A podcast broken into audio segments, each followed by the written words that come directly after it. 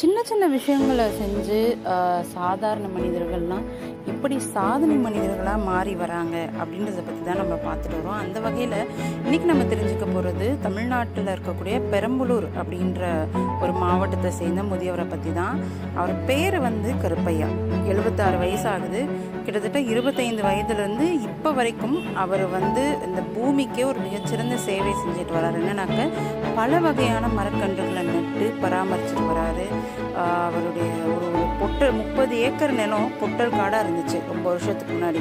அதை இப்போ வளமையான ஒரு வனப்பகுதியாக மாற்றிருக்காருன்னா நம்மளால் நம்பவே முடியாது. ஒரு தனி மனுஷனாலும் இதெல்லாம் செய்ய முடியுமா அப்படின்னு தான் யோசிப்போம். ஆனால் அதை அவர் செஞ்சு காட்டியிருக்காரு அப்படின்றதான் வந்து ஒரு நம்ம எல்லாருமே ஒரு முன் உதாரணமாக எடுத்துக்க வேண்டிய ஒரு விஷயம்.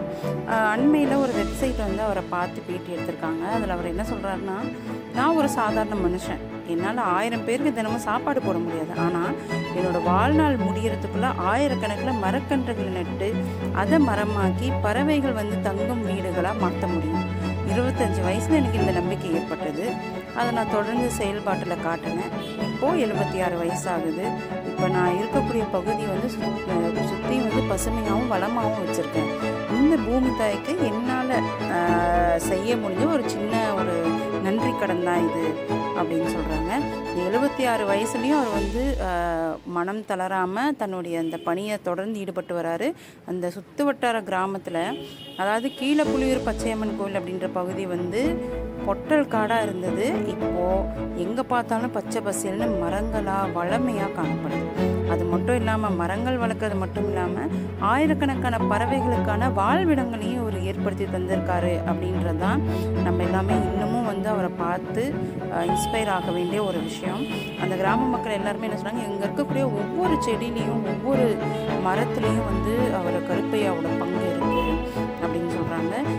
இங்கே வந்து இந்த பகுதி வந்து இப்போ அதிகமான மரங்கள் காணப்படுறதுனால பல வகையான பறவைகள் இந்த இடத்துல வந்து வாழ்விடமாக மாற்றி தங்கியிருக்கு.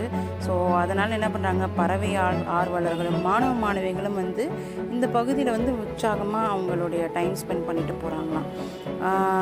இது வந்து சின்ன வயசுலேருந்து அந்த ஊரில் இருக்கிற சின்ன சின்ன பசங்க எல்லாமே இவரை பார்த்து இன்ஸ்பயர் ஆகி அவங்களும் இவர் கூட சேர்ந்து மரக்கன்றுகளை நடுறது, அதை எப்படி பராமரிக்கிறது அப்படின்ற அறிவை அவர்கிட்டருந்து கற்றுக்கிட்டு அவங்களும் வந்து அதை செயல்படுத்திட்டு வராங்க அப்படின்றது தான் இன்னமும் வந்து ஒரு சந்தோஷப்பட வேண்டிய ஒரு விஷயம்.